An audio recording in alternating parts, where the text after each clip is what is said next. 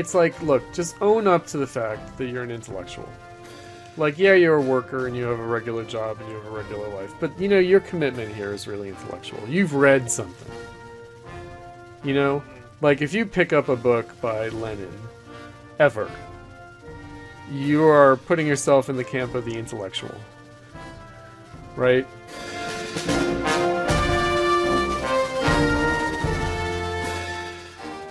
Chord.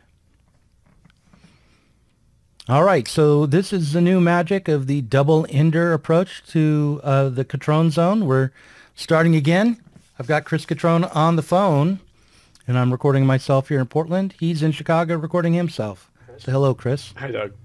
So w- where were we? We were talking about Caleb Maupin and uh, anti the kind of conservative anti-imperialism uh, of the 30s that had come up. Um, so maybe you could take it from there. You were you were right. So that. I think that we were talking about, um, you know, really how the left, uh, the socialist Marxist left, kind of liquidated itself in the 20th century through things like anti-fascism and anti-imperialism. I mean, one thing that's interesting is that um, the left does divide itself between these things. It divides itself between an anti-fascist priority and an anti-imperialist priority. So usually the anti-imperialist priority will downplay criticism of countries that one's own country is in conflict with. And that creates all sorts of problems because it means apologizing for, you know, third world dictators or other kind of unsavory types. Um, anti-fascism, though, also has has a, a, a problem in that uh, they're actually connected. And so now we experience it as well, what are you going to prioritize? You're going to prioritize fighting domestic authoritarianism? Um, are you going to prioritize against like war policy and and you know defend or justify the external opponents of the capitalist state that one happens to inhabit? You know, the main enemy is at home, which means uh, depreciating the criticism of others. Um, you know, we experienced during the War on Terror that people downplayed the problems of Saddam Hussein in the Iraq War, or even you know people have gone so far as to downplay the problem of Islamism, whether you know Al Qaeda or the Taliban, or currently with the Israel-Gaza war, downplaying the problems of Hamas. So the that kind of issue of finding allies for one's politics, whether external or internal allies, I would say that that's a, a, significant problem for the left in the past hundred years. And figuring out who's progressive, what what wing of capitalist politics represents a more progressive versus a more reactionary or simply conservative dimension. I think that that's um, really a problem that affects the left today that causes a lot of confusion and that people are un- unclear about the historical origins of that. So why is it such a bad idea to look for political allies as socialists then? I mean, it sounds like if you are split between the fascist, being anti-fascist or anti-imperialist, maybe you're going to be looking for allies in an uncritical way. But is there a way to seek out, like, align with populists on an issue as a socialist, or is that just always a mistake? No, I mean on issues, yes, and I think that this is one of the ways. It's a very subtle process. I mean, on, in some respects, at a at a macro level, the result is pretty gross. Like you know, in other words, big. Um, at at you know a more fine grained sort of in the moment level, then it's pretty subtle. Meaning that it looks like you're only, uh, you know, making a an alignment an, an alliance or an agreement on a single issue. But in fact, it tends to have a greater significance than that. Meaning that it really becomes a, a who whom question, is the way Lenin would put it. Who is using whom?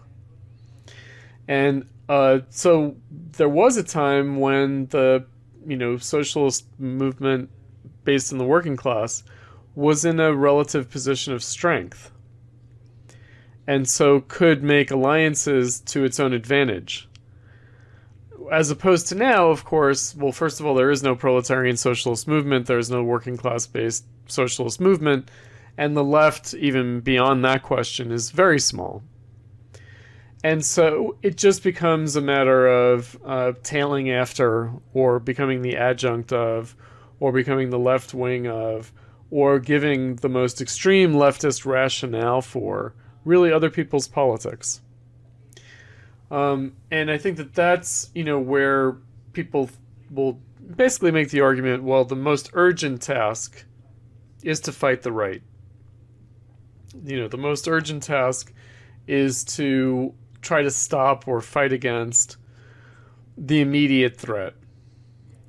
Right. So, um, you know, when we were talking about Israel Palestine, like the Popular Front for the Liberation of Palestine, the PFLP, you know, they might consider Hamas to be an enemy ultimately, but right now they're an ally because the greater threat is the Zionist state, is Israel. Right? So it ends up being about downplaying differences.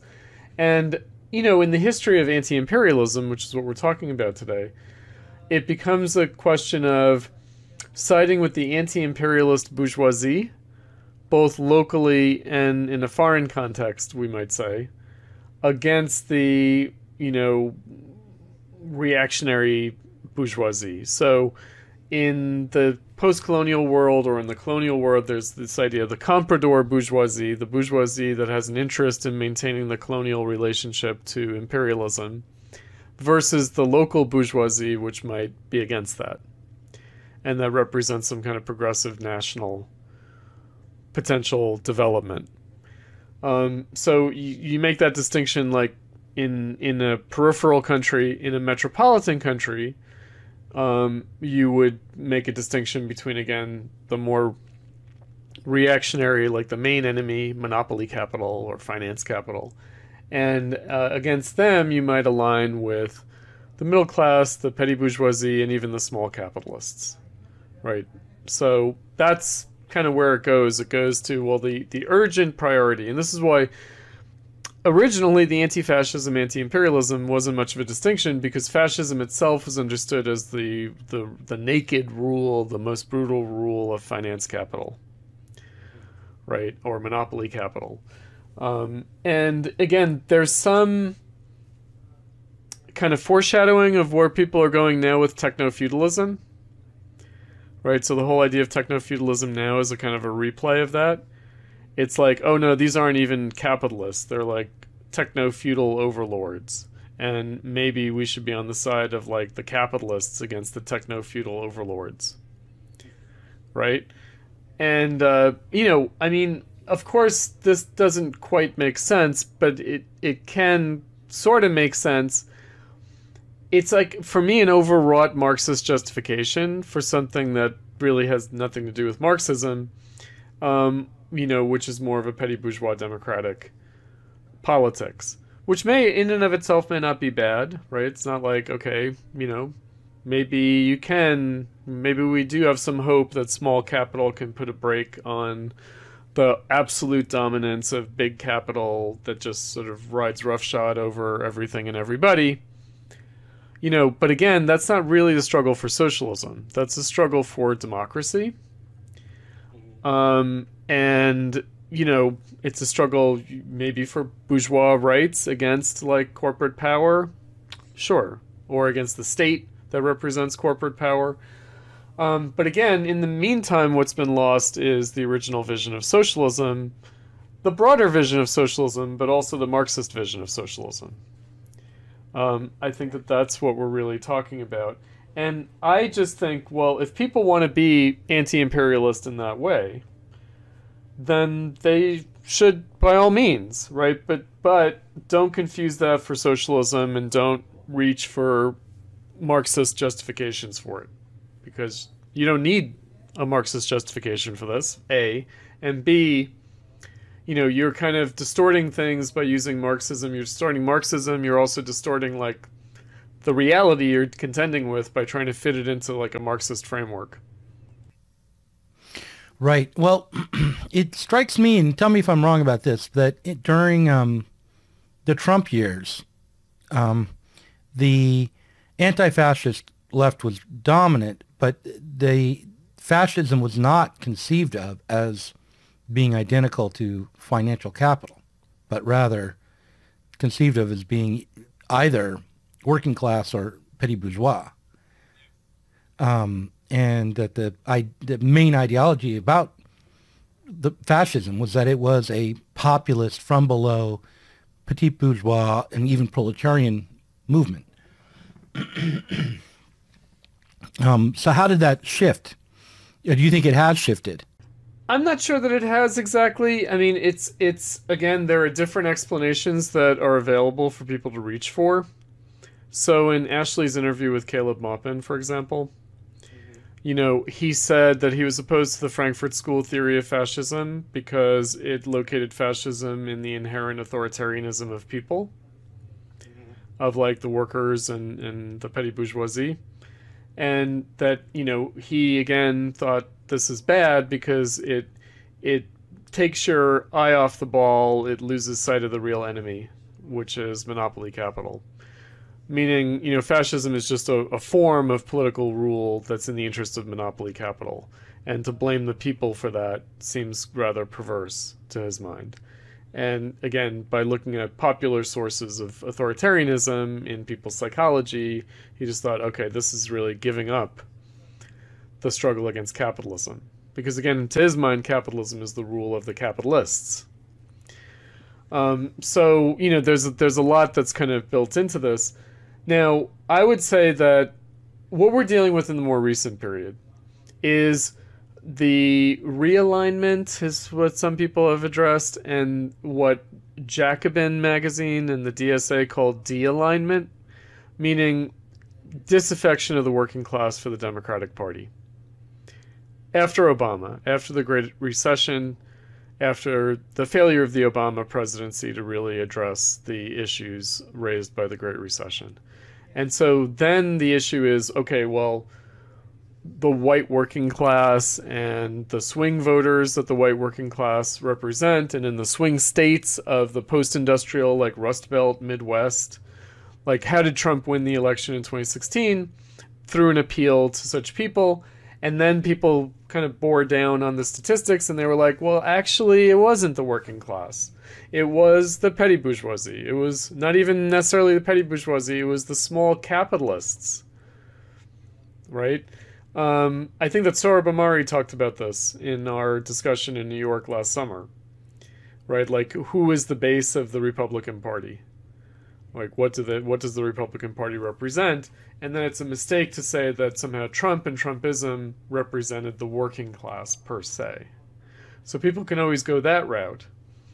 Um, but it still raises the question. I mean, in some in some respects, I appreciated the Caleb Maupin interview because I thought it had a virtue of clarity, in that he was just willing to come out and say, yes, you know, there is this discontent in small capital against imperialism, and uh, and you know, one can make an alliance with that.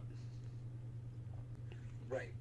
Right and I think that that makes other leftists, like in the Patreon discussion that you had with, um, uh, you had uh, uh, IMT uh, member from Canada, uh, who basically said, "Oh well, Caleb Maupin's a fascist, or he's cavorting with fascism, or flirting with fascism, or allied with fascism," and I think that that's what that means, right? When when Caleb Maupin is like, "Well, you know, there might be a point to aligning with small capital against big capital, against monopoly capital. Um, that sounds like, oh, well, then you're aligning with fascism.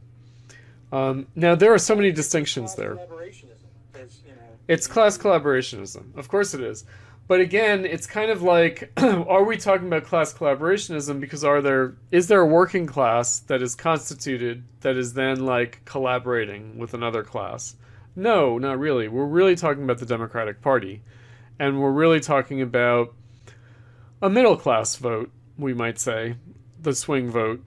Um, and the working class, not, you know, generally speaking, the working class is not voting. That's the real issue.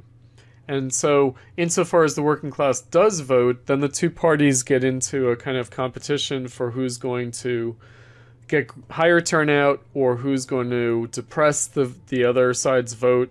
And you know, that could be middle class, but it's also working class. Meaning is the working class enthusiastic about voting or are they not enthusiastic about voting? So it's really more that kind of thing. And you know, so when thinking about like the base of a party, who does the party represent? Who votes in local elections versus national elections? And looking at like small like retailer capital or something like that, small small scale capitalism like the actual capitalists of small capital. And you know, others like professionals obviously are a different kind of middle class. Um, small business owners, you know, people who might be pissed off because of the COVID lockdowns, because they lost their business or their business suffered a great deal in that environment. Um, there's a lot of murkiness here that can hide behind the term middle class. So to say, oh, well, Trump, for example, Trump and Trumpism is not really a working class phenomenon, it's a middle class phenomenon. Well, that can mean all sorts of things. Right. And the thing about that is I usually use income as the metric to judge, which is a really murky metric. Um, and I recall back in the early two, you know, after Trump was the nominee, arguing with a Marxist, I'll just name him. It was Andrew Kliman um, about this issue, and he was pointing to income as an indicator that it, that Trump's base was petty bourgeois or, or you know, and I said to him, well, listen, we just you know, spent a whole a lot of time reading Capital and learning that you don't judge someone's class position based on their income, and that you can be highly paid and still be exploited. And, and he he didn't want any part of that argument. But um, that I don't think that is uh, how you should judge whether or not someone's working class. Um, and I also think judging whether or not someone's working class today is murky, and there are lots of ways people can try to push people they don't like out of the working class in their mind and or bring them in when they they want them to represent them. Mm-hmm. Um, and we talked about the, that uh, last time. I think the truckers or the truckers working class. Right. Right. yeah. Right. Um, yeah. But I I wonder today because I heard this morning that Donald Trump is ahead in the polls. I, I don't. I'm not sure. I heard it was nine points ahead in the polls. And I'm not sure if that was a national poll or a swing state, but he but he was well ahead of Biden at this point in, in the national polling, and then and also in swing states that matter. So this is something that did not ever happen before he got elected in 2016. He was always behind in the polls. The polls were weighted against him. Um, and it seems to me that we're in a moment where the left is not so mad at Donald Trump anymore. Um, unclear. Um, the, the, I mean, I would say, uh, yeah. I mean, it depends on what we mean by the left. Um, I would say that there's a disaffection with Biden, especially over the Gaza war, but also more generally, um, which is a little remarkable because I don't know that besides the Gaza war, but that Biden represents any great betrayal. You know, he seems to have been trying to follow through on the progressive agenda. Unless people, th- the, the, Ukraine invasion is also a betrayal, but yes, that is there as well. I mean, obviously that is coming out now more and more. That people are like, well, why are we funding this war in Ukraine? Mm-hmm. And you know, in the face of other problems. And, you know, it seems like the Democrats are having a hard time dealing with that because they're just like, well, in the big picture, the funding of the war in Ukraine is not really that much money, right? And therefore, you know, in other words, it's not it's not like that is actually holding back any domestic political agenda. It isn't. Right. Right. Um, so it's you know but people might imagine that it is. You know, they hear like 100 billion or 160 billion in the end, and they're just like, oh, couldn't that be spent on something else? You know, but meanwhile, the infrastructure bill was like trillions, right? So it's like you know. um, but anyway, so I don't know what it exactly signifies.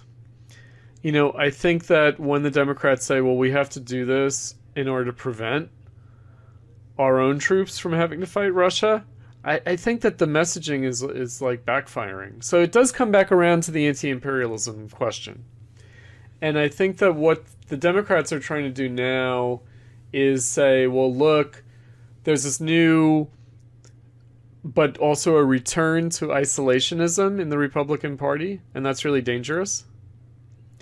Because look, the world needs us, and look how the world order benefits us, and you know, this is going to be some kind of neglect of a vital interest people are losing sight of. And, you know, a, another a, a, version of voting against your interests, right? That um, I think that it's really beguiling for them, for the Democrats, to see what this kind of war symbolically represents. I mean, again, even the Gaza war with Israel might symbolically represent something very similar to the Ukraine war. So, behind the sort of Palestinian solidarity and opposition to settler colonialism and anti Zionism and this kind of thing might be something just very simple, which is oh, another war in the Middle East? Do we want to have anything to do with that? No. Right? I mean, again, I'm watching Fox News, and when Iranian aligned, like, Shiite militias were attacking U.S. bases, and there was like 200 attacks on U.S. bases over the last couple of months. And it's like, are there even 200 places to attack? And it turns out actually there are, right? The U.S. has all these bases from the Iraq occupation and also from the intervention in the Syrian civil war and in the fight against ISIS. The U.S. has established all these, and some of them are quite small bases where there are only like 100 U.S. troops and they're just dotting the region. And so, you know, people like uh, Rand Paul and others, like Republicans, are, are there to say, why are we even there at all? Like, why are U.S. troops there to be targets at all, right? Um, you know, are they just there as a tripwire for some Middle Eastern war? And I think that, you know, uh, of course, Hamas's intention was to trigger a regional war in the October 7th attack and that does seem to have borne out to some degree, although it hasn't exploded to the extent that they might have liked. Um, and so it, I think that there's a war fatigue still that was very important in 2016 for Trump. And that comes back now. In other words, that was not an issue in 2020. Right? Insofar as the 2020 election was about anything except COVID, I think it was just about COVID, really at the end of the day, I think that the 2020 election was all about COVID. How could it not have been dominated by that? Um, and you know the sense of frustration, and you know I feel like it was bad for all incumbents.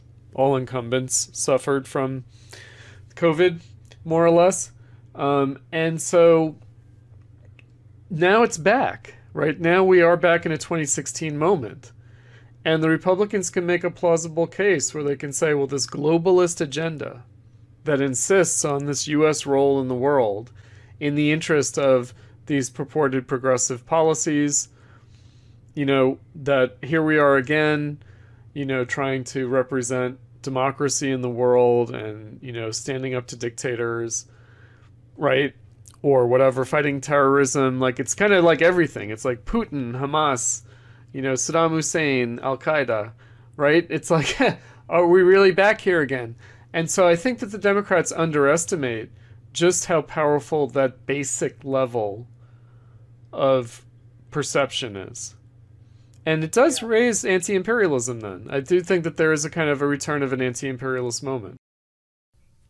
Yeah, but well, I, I wonder if on the when you, when you're talking about working the working class vote and that petite bourgeois vote that's going to Trump, rather than being actually coming from the left, I don't think very many people on the left are really going to vote for Trump. But but um, when if it's a combination of that war fatigue, but also, um, well, you know, my pet prod pet project, my pet peeve is um, the amount of authoritarian control over our culture through the censorship apparatus, and the I combine that in my mind. It feels like the same issue. I'm not happy with the way the Democrats are using the courts uh, in what's called lawfare against Donald Trump, um, and and others. Yeah, and um, it seems to me that Trump's popularity started to increase dramatically after his first politically motivated indictment.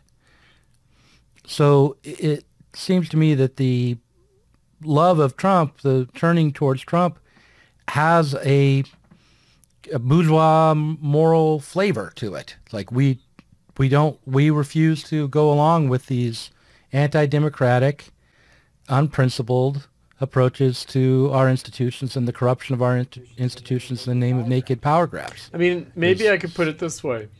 Um, so we are back to 2016 in terms of war fatigue and opposition to U.S. war policy after the war on terror. And we're also back to a 2020 election because it's going to be another referendum on COVID. I think that for most people, the idea of like government control over information censorship and also you know government compulsion it's still it's going to be a referendum on covid again um, but now to the detriment of the democrats because covid didn't get any better under biden. It got worse. And i think that people really remember that. They remember the school closures. They remember the mask mandate the vaccine mandate. I think that even in blue states right? There's a kind of like, you know, we did all these things. Did it help? They insisted upon it. They promised it would help. It didn't really help. They lied to us. Just at a very basic level, you know? and um, they, you know, I think that Biden, a lot of the Biden, and the inflation, the inflation is associated in people's minds with COVID too right? Because the Democrats blamed inflation on, you know, logistics chains and supply issues. But then it turned out it, it carried, uh, carried on beyond that. Right. And so, you know, the raising of the interest rates to fight the inflation, well, it's kind of like, but why did we have inflation to begin with? Well, COVID. Now, of course, from our perspective, you and I, Doug, we might see the inflation and the rising of interest rates a little bit differently right we might see it as as a delayed thing in other words as something that that they tried to put off for as long as possible until ultimately they had to do it meaning you know keeping interest rates artificially low through the great recession and even before that you know maybe we're paying the price for it now you know Yeah, that's how I see it. I right. see it as like, yeah. structural adjustment in that sense. Um, and then, of course, people are there, like the Jacobin DSA people are there, and others are there to say, well, this is like a class war thing, that wage, wages were going up, and the way they're counteracting that is through inflation and high, higher interest rates. That's true too. That's, of course, true as well. But again, that just sort of attributes political motives that are not really the case because the actual decision making is much more technocratic, much less political. And but the perception of it, right? So the perception of it is we're being screwed over by these people who are lying to us. Right? And so it's just very basic. You know? And they were lying. And they are lying, right? Like they are lying about inflation and interest rates and everything else. And they try to get around it. You know, I think that what's what's remarkable is given the climate change agenda.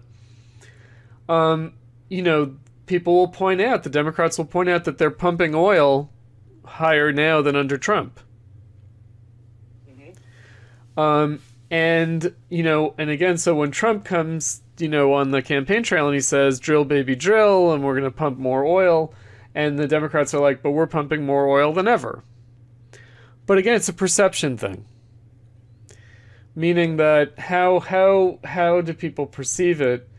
And this is where the petty bourgeoisie are kind of screwed. Meaning the working class wages, that's one thing. But the petty bourgeoisie actually is screwed in some ways more directly because, like, business loans are very important for small business owners. And interest rates like like we have now are really a killer. Right. Right? And then of course they get into other things like home ownership. People can't afford mortgages because the interest rates are too high. And that has a complex relationship to the housing market and real estate values and this kind of thing. But just at a basic level, people think, you know, it's going wrong and that in a way the Democrats have overplayed their hand because they've identified themselves with centralized authority, you know, high power, you know, like high levels of society and its power, corporate power. Like there is a perception of okay, these people are in charge. They're proud of being in charge. They're claiming to be in charge. And we're getting screwed.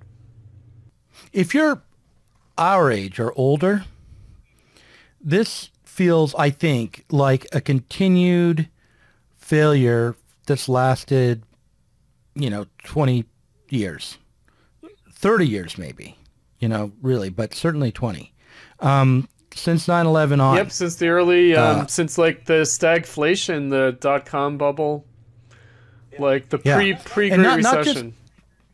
not just economically, but socially and politically as well. Like we've we've had um, well, but the reason I said maybe 30 years is because there was the collapse of the Soviet Union, and what came out of that was a desert storm and uh, you know the Panama and Though and that didn't the- raise much the- popular discontent. I mean, there was a significant anti-war movement around the the Gulf War, the uh, you know the Yeah. Kuwait, Iraq, uh, U.S. intervention. However, not like there was. There was a much more mass disaffection with the war on terror. You know, Cindy Sheehan. No, but I just think it it, it cumul- it's cumulative because the promise at first was okay, the Cold War is over. We're going to have this peace dividend. We're going to there's a new world order. You know, the, it's the end of history and all that. Now, not everybody even heard about Right. that exactly, but but There was the, a tone. The, the idea was there was a tone of like we are going to have a you know more bourgeois successful society. We don't have an enemy in the world. We, we things should be more runs more smoothly. Global you know, going village. forward. Yeah, and uh, within ten years of the collapse of the Soviet Union, we had our first attack on U.S. soil since uh, World War II, since uh, bombing of Pearl Harbor, uh, and uh, were promised a, a never-ending war on terror, which then turned into an economic crisis, which then turned into a political crisis with Donald Trump. Uh, and there's a sense now that the cities are falling apart, and there's too much homelessness, and that every, your your brother-in-law's dead from fentanyl, and you know, just it just seems like a massive, you know, cumulative long-term failure. Yes. And I was going to say, okay, so it's a replay of 2016. It's also a revisiting of 2020. But you know, of course, it's a it's also going to be some kind of a replay of 2000 of Bush v Gore. And that's a complex question because you know, I feel like the Clinton years were generally good. People appreciated the Clinton years it was a period of relative quiescence. And even though that 2000 election was hotly contested, I think that Bush, George W. Bush, kind of, you know, he he he didn't both in the campaign, but also especially after the Supreme Court decision and after him being installed, um, winning the election that way. Uh, you know, kind of promised to not change things too much from the Clinton era. And of course, that's where 9 11 and the war on terror really does change things, right? Because it looks like, oh, actually, did it matter whether Bush was elected or Gore was elected? I mean, I guess, you know, inconvenient truth, whatever, Gore would have been some kind of global warming guy in a way that Bush was not. But generally speaking, I don't think that it was, you know, considering the drama around the Bush v. Gore election and the the controversy around that distinct, uh, the decision by the Supreme Court, it didn't feel like okay, this is hyperpolarization. It didn't. You know what? But it did. The, we thought it did at the time. People on the left thought it did. You know, and the, the there was a the red and the blue. That's when it emerged. That's when the concept emerged. That's for sure. I mean, obviously, a a close election raises the question of okay, how is the society really divided? And there was such a massive amount of focus on the religious right after the election. Surely, because he was himself a kind of fundamentalist, a born again. Yeah. So yeah, there was a there was a cultural that's the left, split. but the broader society. In other words, when thinking about the significance of the election, and again keeping in mind the kind of return of a kind of populist anti-imperialism, because I think that that's what Caleb Maupin and people like that, like MAGA communism, that's what they want to do. They want to say it's patriotic to be anti-imperialist, which of course it is. Right. Right. Um, meaning, like, why should the U.S. sacrifice as global policemen? You know, why shouldn't you know the you know U.S. leave other people alone and take care of our own affairs, right? Wow. Wow, So- there are lots of There are reasons, lots but, of um, reasons, but um, but again, that's not something that you know intuitively makes sense. And again, when the Democrats are like, "Trust us, we're in charge, we know what we're doing," Right. people don't like Right. that. No. No, No, it's true that the level of dissatisfaction. This is something I felt as a loss, actually. The level of which is maybe maybe shows you how uh, in, enmeshed in some sort of left counterculture I've been my whole life. But um, uh, when in the last half decade since since uh, Trump lost, and really probably since 2016, I felt that the left has lost its position as the way that dissent and Dissidence. is Expressed. expressed. I guess I'll just remind Um, you of something, which is because I've been thinking about Yeah. this, you know, because obviously, you know, when I think of my adult lifetime, and I think, okay, when was the boogeyman of fascism? When did it really raise its head? I mean, it was with the Reagan Revolution. I think less so with George Herbert Walker Bush. It comes back under Clinton with like the militia movement and things like that. Right? And I remember like Alexander Cockburn in The Nation being like, oh, you know, this militia movement, maybe it's not all bad. Right? Like maybe this is a challenge to the left. Like maybe we shouldn't neglect these people's discontents. Gore Vidal interviewed Timothy McVeigh. Right. Right. Yeah. You know, and again, it's kind of like okay, so it's it's sort of there, but then it sort of receded a bit. Um, but then it comes seems to come roaring back with Trump, and there's enough time involved that we're really dealing with like different generations. Like the alt right, you know, is a new generation. It's like a millennial kind of phenomenon. It's a kind of a shadow phenomenon to the millennial left. Right. And I think that's what has people freaked out. You know? Um, you know, I mean, Trump had to answer to, like, David Duke, right? Like, oh, David Duke endorsed you. What do you think of that? And Trump's like, I don't know who David Duke is. What are you talking about? Right? And, you know, because who did, right? And uh, anymore, meaning David Duke was. I knew it too, but that's that's our generation. yeah, right. You know, but do millennials know who David Duke is? No. Right? So, but they know who the alt right is. They know what 4chan is or whatever, right? Right, yeah. And so it's a funny thing because, again, if we track it, I mean, obviously, capitalist politics is about moving from crisis to crisis. It is, right? It's never like there is a time when there's not a crisis. There is. But clearly, we've kind of stepped into a whole other level of crisis now in the more recent period with Trump.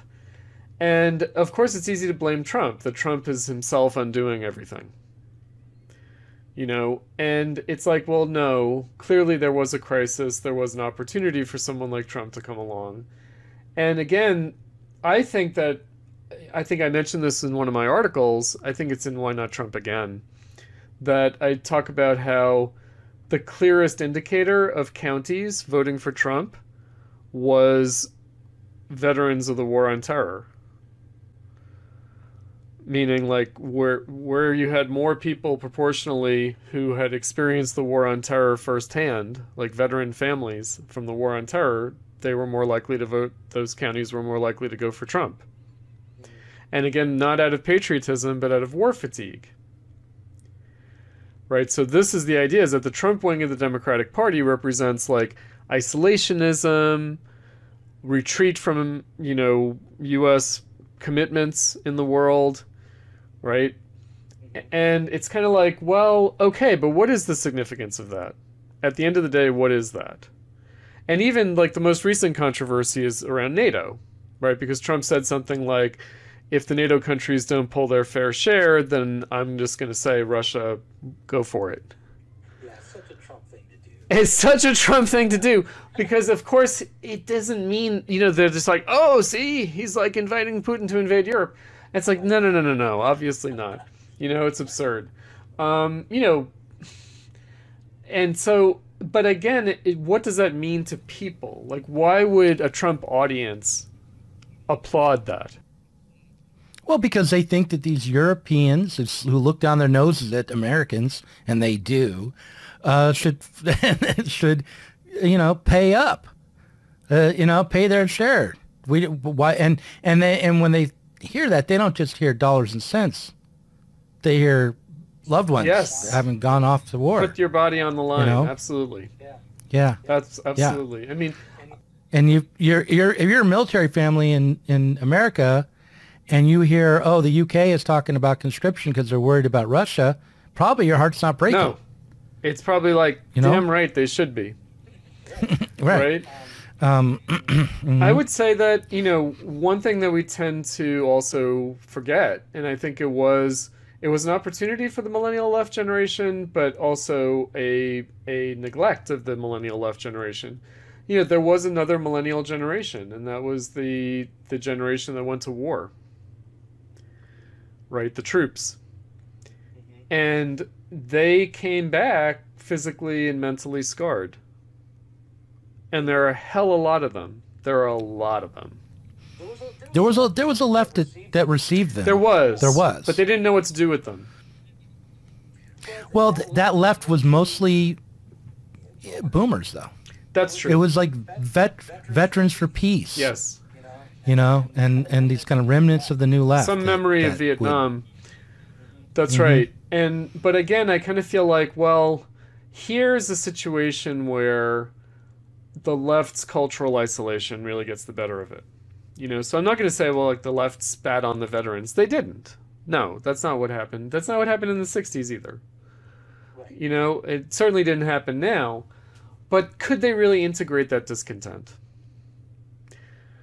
Not really, not readily. And you would think, oh, they're anti imperialists, they're this and that, so why can't they make use of the discontent of a generation that saw this policy firsthand? I mean, you know, Tulsi Gabbard, I guess, represents this. You know, she she always says, you know, um, you know, it's the people who experience war who are the most anti-war because they know what it means. You know, and it's all well and good that these foreign policy hawks want to do this and that, but are they really thinking about the people who are going to be asked to sacrifice? And you know, so that's that's still, I think, a large portion of the electorate. And again, uh, how does one understand the anti-imperialism of that? I mean, of course, it is conservative reactionary. It is, it is. Um, and but again, what we're really talking about is the progressives. How progressive are the progressives? What is this progressivism? Like, let's just grant that the U.S. defending Ukraine against Russia is the progressive side of history. Let's just grant that. What does that even mean? You know? In other words, if it's not about like the rainbow rainbow flag over Kiev or something, you know? It's not about It's not about that. It but but it's about holding on to the order that came out of the collapse of the Soviet Union, I think, and grow. and and, and expanding it, expanding Uh, uh, global, uh, you know, U.S. imperialism. In that respect. I- I- yeah. yeah. Yeah. In that respect. I mean, I'm, I'm not saying that, that, and that's what's progressive about it. You Yeah, know? no, exactly. That- that's what's progressive. about. Exactly. So, of course, like there are two questions with regard to Ukraine. One is the NATO, and the other is the EU. Right. Right. And you know, I I kind of feel like I don't think Putin would have objected to the Ukraine joining the EU the way he objected to the Ukraine joining NATO. No, I don't think he would have. I don't know, but I don't think he would have. And so, you know, again, it's kind of like, well, okay, what does the U.S. represent here?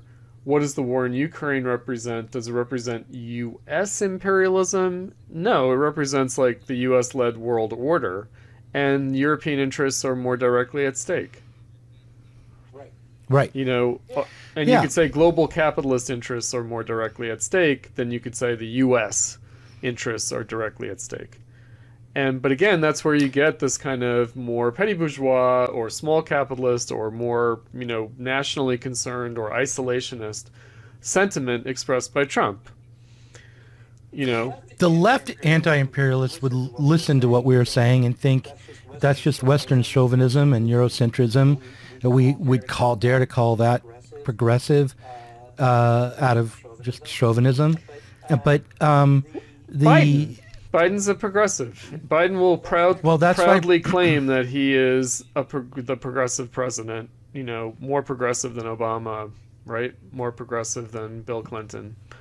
You know, they'll proudly claim. right. Well, this. but The way that the way that I think of it being progressive is that it is a way to maintain uh, a liberal market economy on a global scale, um, as uneven and unfair as that is, rather than have the world crack up and fall into local disputes and national rivalries and and, and maybe break out into a new uh, world that's divided in half like it was during the Cold War. Yeah, it's an Cold interesting War. thing because I was thinking about it in terms of like multipolarity and the fantasy that people Mm-hmm. have of multipolarity and what that's supposed to represent and BRICS and this kind of thing. You know, multipolarity, does multipolarity mean Brazil or does it only mean China and Russia? What does it mean? You know, is it political? Uh, it's like India, China, and Russia. Right. Because they're the big is ones. it economic? I don't know. Is it political? What is this multipolarity, right? Because the BRICS is like an economic concept that I think people want Mm-hmm. to translate into like a political concept. And that's where, I don't know, Brazil, like, you know, vilifying Israel and the United Nations seems to represent something. And it's kind of like, Mm-hmm. you know, again, there's a kind of a confusion about this. You know, I'm just taking seriously the kind of Western chauvinism idea Mm-hmm. where it's kind of like, well, but what what do we mean when we say imperialism? Do we mean an economic thing? Do we mean a, po- a political, a geopolitical thing? What what is it that we're really talking about here? Because I think that earlier on, like at the dawn of the millennial left, for example, a kind of Naomi Klein shock doctrine kind of attitude and like kind of echoes of anti-globalization, WTO protest. hmm Whereas today, I feel like, well, who's against the WTO today? It's the Trumpian right. well, it was them Well, it was them too, even then. It was. even though you know it was like the Ross Perot's and the and the Ron Pauls and the and the It was, but I think right. the left remembers it as leftist. And I think the Mm-hmm. left today is downplaying that. Yeah, I think that's true. I, uh, so, Mike, I guess my my question would be, is that I mean, we don't really want to embrace a progressivism that would embrace imperialism in the old Republican way, right? That we we we might want to align with it if we had a proletarian socialist movement for political reasons, maybe, but on certain issues, maybe. But we really wouldn't want to embrace it. That's not the vision. And the if we talk about the uh, conservative um, anti-imperialism, these are the people that are outright, you know, uh, it, it just seems so confused to me. Actually, it's like that they're they're embracing Hamas, right? But eh, what does that actually mean? It doesn't it doesn't translate into So I didn't watch this, but I saw Glenn Greenwald has a video that he just released saying Navalny was not a good guy. Yeah, I saw it. And I just thought, okay, I'm sure there's something there. You know, there's some facts, there's something, right? Because I know nothing about Navalny, right? But I kind of feel like, but isn't this just to dampen anti Putin US propaganda? Isn't that the whole, isn't that Greenwald's point? Like, in other words, Greenwald, of course, is there to talk about the truth and be a journalist and, you know, show that maybe all dissent in Russia is not great. That's fine. But I feel like really what it's about is we don't want we don't want the Democrats to have any more ammunition against Putin to justify their Ukraine policy. Right. That's that's what it is. And um, I watched two uh, conversations about Naval- Navalny. Is that how you say his name? Um, and one of them was Greenwald's, and the other was done by Robert Wright. And Robert Wright's a centrist. He's anti uh, Ukraine war, and he's he's against the bombardment of Gaza, and he, you know, critic of Israel, but old New Republic centrist Democrat, right?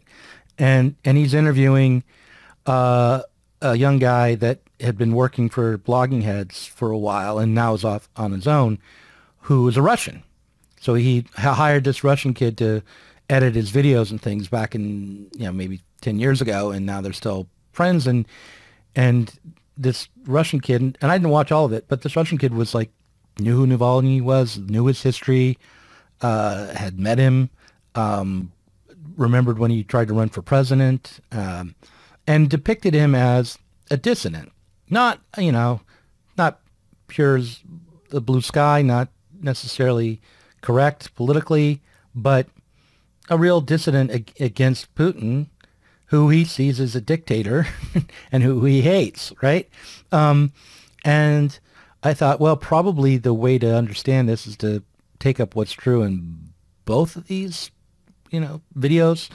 Um, and but the most true thing from my perspective is that, you know, yesterday was the day that uh, Julian Assange tried to appeal the extradition to the United States, and he's being extradited and charged with the crime of being a journalist, as far as I can tell.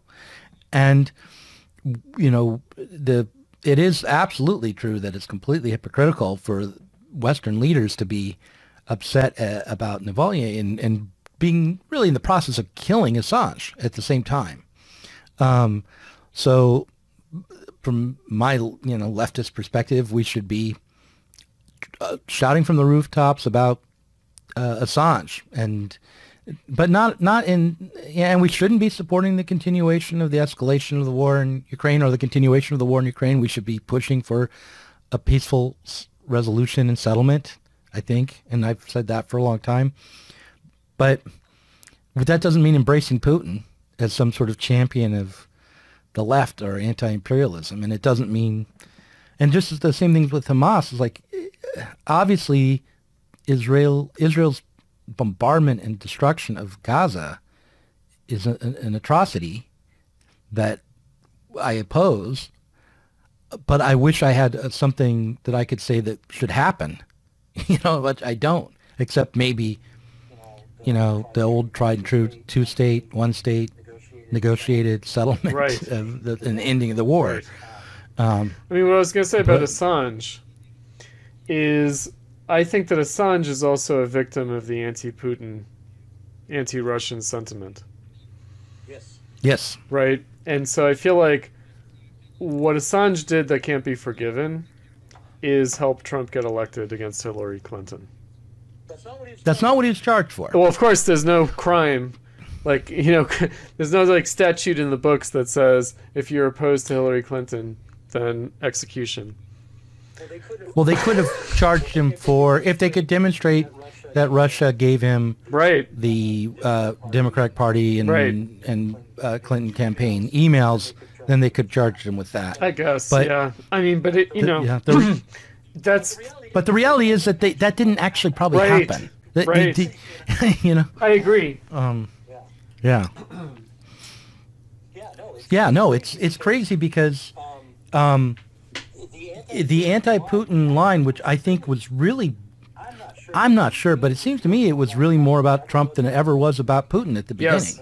That it, from what I've heard from the reporting that I read from uh, Michael Shellenberger and Matt Taibbi, they just kind of threw a dart to figure out what foreign power they would claim that the Trump uh, uh, campaign was collaborating. It's with. a curious thing. I mean, it's an interesting thing because again, uh, obviously something happened in 2014.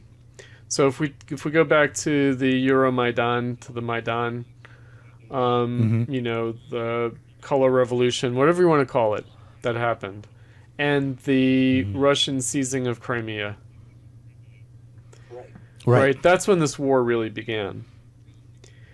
And because that's when um, you started having, you know, the kind of insurgency or civil war in the Russian majority eastern provinces of Ukraine. Right. Right. Um, and so, you know, who started it? You know, I feel like the Ukrainian government did, you know, implement some anti Russian policies with respect to that minority, but also Russia was probably, you know, um, creating maybe a kind of a faux popular revolt against the uh, central government in, in Ukraine. Um, or maybe it was a legitimate popular revolt by the Russian majority provinces. You know, I don't know enough about it to really adjudicate that, but that's where you get the Azov Brigade and, you know, the, the neo Nazis and, and whatnot. And mm-hmm. so that's under Obama. And I remember that being a crisis of the Obama administration. Right. Right. And I think that that is the background for the 2016 election and why it's not simply a matter of throwing darts at a board. Like, I think that Hillary Clinton was there to say Putin's an enemy. Yeah, I think Yeah, I think Right. you're right.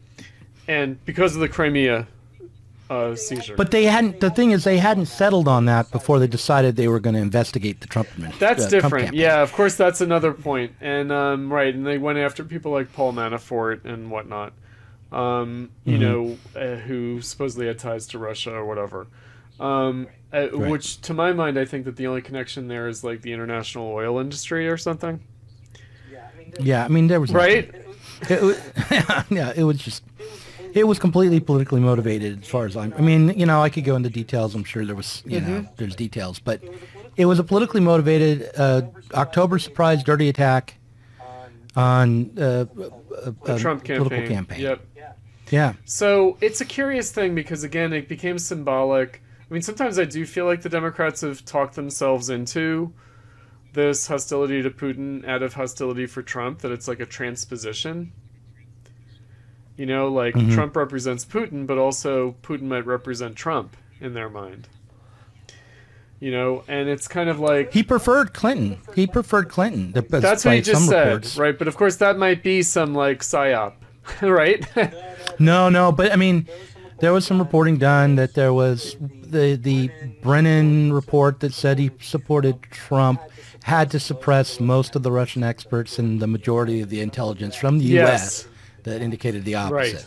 So I mean, I know from looking at the China case, Xi, that the Chinese Communist Party was very unhappy with Trump's election yeah, because they felt like they had no way of understanding what he might do. yeah, that's what Putin. Exactly, right? He's a wild card. You know, in other words, that they would have preferred Clinton because it's predictable. Um, whereas the Trump administration, you know, is unpredictable. And so I remember in the Chinese case, they were really scrambling to try to understand Trump. And really kind of at a loss. I mean, and I guess that's the other thing that we should remember about these bureaucrats, whether in Russia or China or the United States, they're pretty narrow minded people who lack imagination, meaning it doesn't take much to confuse them. Yeah, You know, like in other words, they just have this understanding of the world, and then anything that doesn't fit that, they either ignore until they can't ignore it, and then they're like completely upset about it. yeah, I I want to get back to the to the anti-imperialist left and at the at the end here because we've been talking for about an hour, but and we can do another half. But um, it just that um, it seems to me like I'm I'm trying to figure out what's going to happen next for the left, uh, and there was, you know, when October 7th happened and the reaction that a good portion of the leadership of the left, people like Jodi Dean and others, and Norman Finkelstein and others, the, the, the way in which that attack was justified by the left is, and even celebrated as some sort of positive uh, uh, victory for anti-imperialism, um, has put the left in a very precarious place now. I, I feel not because they're they've lost the moral high ground. They kind of have, but they don't. But also just because they they don't have they're turning against the Democrats. They are not going to embrace the Republicans, who are not any better on this issue than the Democrats. And so all they seem to have is the insistence that this embracing Hamas and and having the right line is what it takes to be on the left. And and and you know, and I think that's going to be over just as soon as the ethnic cleansing is over. You know, which is a horrible thing to think, but um, uh, some part of me thinks, you know, it is horrific what's happening in Gaza, and it is common what's happening in Gaza. And to think that we're that this is going to alter the political reality fundamentally is wrong. It is wrong. It is wrong. I mean, I think that. So here, you know, I mean, I'll go back to something that we talked about in the fall when we were first talking about the the Gaza war in the aftermath of October seventh, which is that for the people who care about the issue, the people who have longstanding commitments on Israel Palestine as an issue, I think that there is a great fear that the Hamas attack is was just going to justify you know any Israeli response. It was going to help Israel. And then what has happened instead is that actually Israel has become discredited in their response to the October 7th attack. That has definitely taken place. And so then the shift has been to take maximum advantage of that. And on that issue, right? Now, I think that there's maybe more of a popular appeal to the issue than even the you know the Palestinian solidarity movement would have expected. Mm-hmm. You know, among young people. And again, then the question is, well, what does it represent? What's the symbolic value here? And I think that that's where you know, the settler colonial issue, more so than the genocide issue, although these things are identified in people's minds, you know, it becomes a kind of Howard Zinn kind of cast of history or something. That I feel like how how this translates, like, you know, it's very strange for me, genocide Joe, this idea. It's very strange for me. And I feel like it is like overheated and it is like in a way, an expression of disappointment in Biden more than like an opposition to Biden. And so it can turn around pretty quickly, I think. Um, meaning that how much will it affect the election? It depends on how live an issue it is in a few months from now. I think if, I think it, if it becomes a narrower race than it is, then it could be consequential. It's a pretty narrow Meaning race. I think it's going to be a narrow race no matter what. And um, like you? I think there's going to be a lot of ups well, and downs between now and November. And I think that the Democrats are fooling themselves, but they're also not entirely wrong that Trump's legal troubles will affect the election. Mm. You know, in terms of the general election, I think it boosts him in the primaries. It might not help him in the general election, though. And I think that's their calculus. I think that's what they think. And so, you know, and, you know, kind of notoriously now, it was reported in the media that Biden was like calling up Netanyahu saying the war's got to be over before the election. Right. Right? And, you know, and Netanyahu's like, yeah, it will be over when I say it's over, and I don't care about your election, really. Now, of course, to the left, you know, that's because they think that Trump will be more pro Israel. And that's where I feel like, you know, it's it's not going to be as simple as that. You know, so again, they I think that this is where the anti-imperialist issue it's there and maybe you were right to call attention to the Ukraine situation because maybe it's more there than it is in Israel Palestine other than what we were saying earlier about how the current Gaza war might represent the kind of you know return of US involvement in Middle Eastern conflict and the war fatigue right so I think that that's where we have to separate these things out. So the, the left is a lens through which to look at the political sentiments of the greater society, but it's it's also very much a distorting lens, um, both potentially and actually. Uh, and so I kind of feel like the parties, you know, I'm not sure that they've exactly figured out the public messaging on this. You know, I, I think that uh, Vivek Ramaswamy was much more willing to put himself forward on the issue of like sunsetting aid to Israel. Mm-hmm. And Trump has has had a very light touch with it. He hasn't said much about it. Um, you know, he sort of maintains that may, maybe like Ukraine, it wouldn't have happened if he had still been president mm-hmm. right? And maybe because Iran, he would have had a deal with Iran, or because Iran would have been more cowed, or something like that. He's not playing up. He is saying, but he's not playing up in any significant way, his disappointment with Netanyahu. Right. He has articulated it for those who are paying attention. And I feel like both the Republicans and the Democrats, and certainly the left, have an interest in ignoring those kinds of statements by Trump because it doesn't fit their narrative. Right? Because Biden basically wants to say to the pro Palestinian sentiment, well, if you don't like what I'm doing, you should still vote for me because Trump's going to be worse. Right.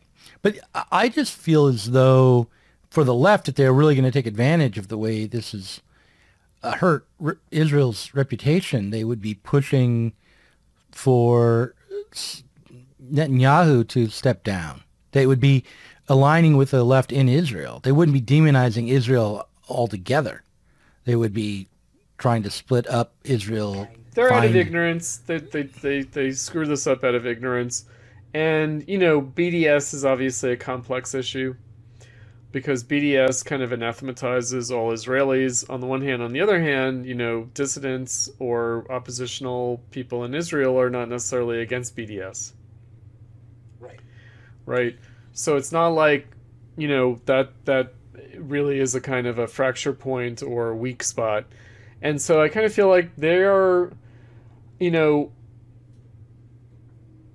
you know, Likud and Netanyahu, they've been in, in power for so long that I think that it's easy for young people to forget that there have been political differences in Israel. Like, kind of ever, right? And of course, the narrative that they're, you know, posing is very much like 1948 Zionism, settler colonial state, you know, this very absolutist uh, kind of position. And the public discourse doesn't help because you know, critics of Israel, including Israeli critics of Israeli policy, are fully willing to totally, you know, paint the most fearsome picture, you know, of the history of Zionism and of Israel. You know, it becomes a kind of Israeli version of like a Howard Zinn history of the United States or something.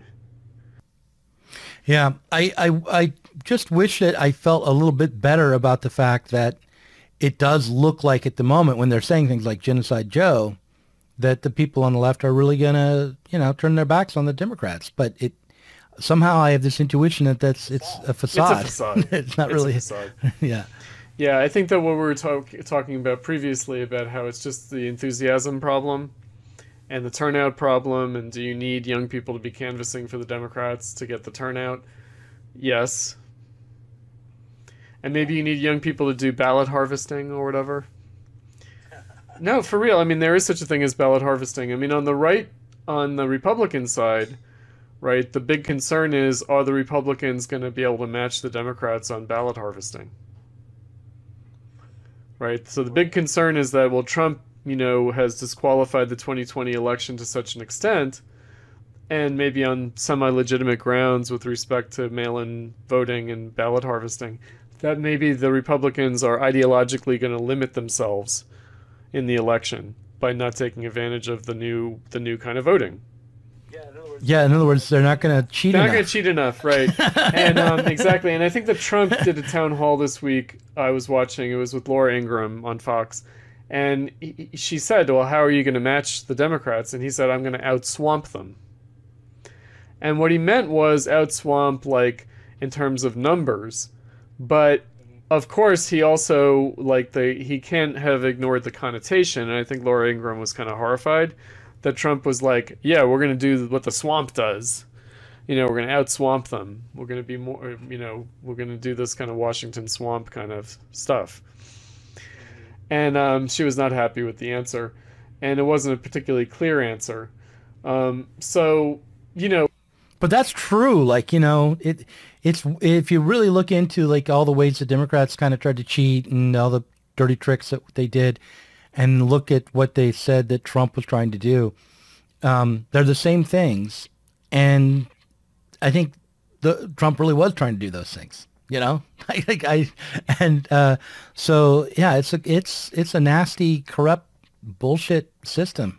Um, It absolutely is, and uh, so it's a it's a kind of a yeah, it's a curious circumstance, isn't it? Because um, I think it's going to be a close election, and I think I think that the, the most likely outcome is that it's going to be an uncertain election, meaning it might have to be adjudicated in the courts. It might be like Bush v. Gore. well, that that would be very. that would be very um, disruptive. disruptive. It would, and that, but I think it's it's kind of like the spirit of the age, spirit of the time. You know, it's kind of like how could it not? How could how could we not have a disputed election in 2024? You know, it's just like, you know, it just wouldn't be an election in 2024 unless it's a disputed election, and in which the parties can accuse each other of like China helping Biden and Russia helping Trump or something you know, some nonsense.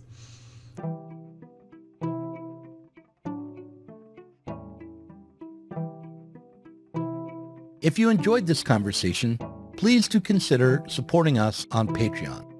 Our patrons help to make sure that Sublation Media can continue to provide interviews, videos, books, and articles that are critical of the left from the left.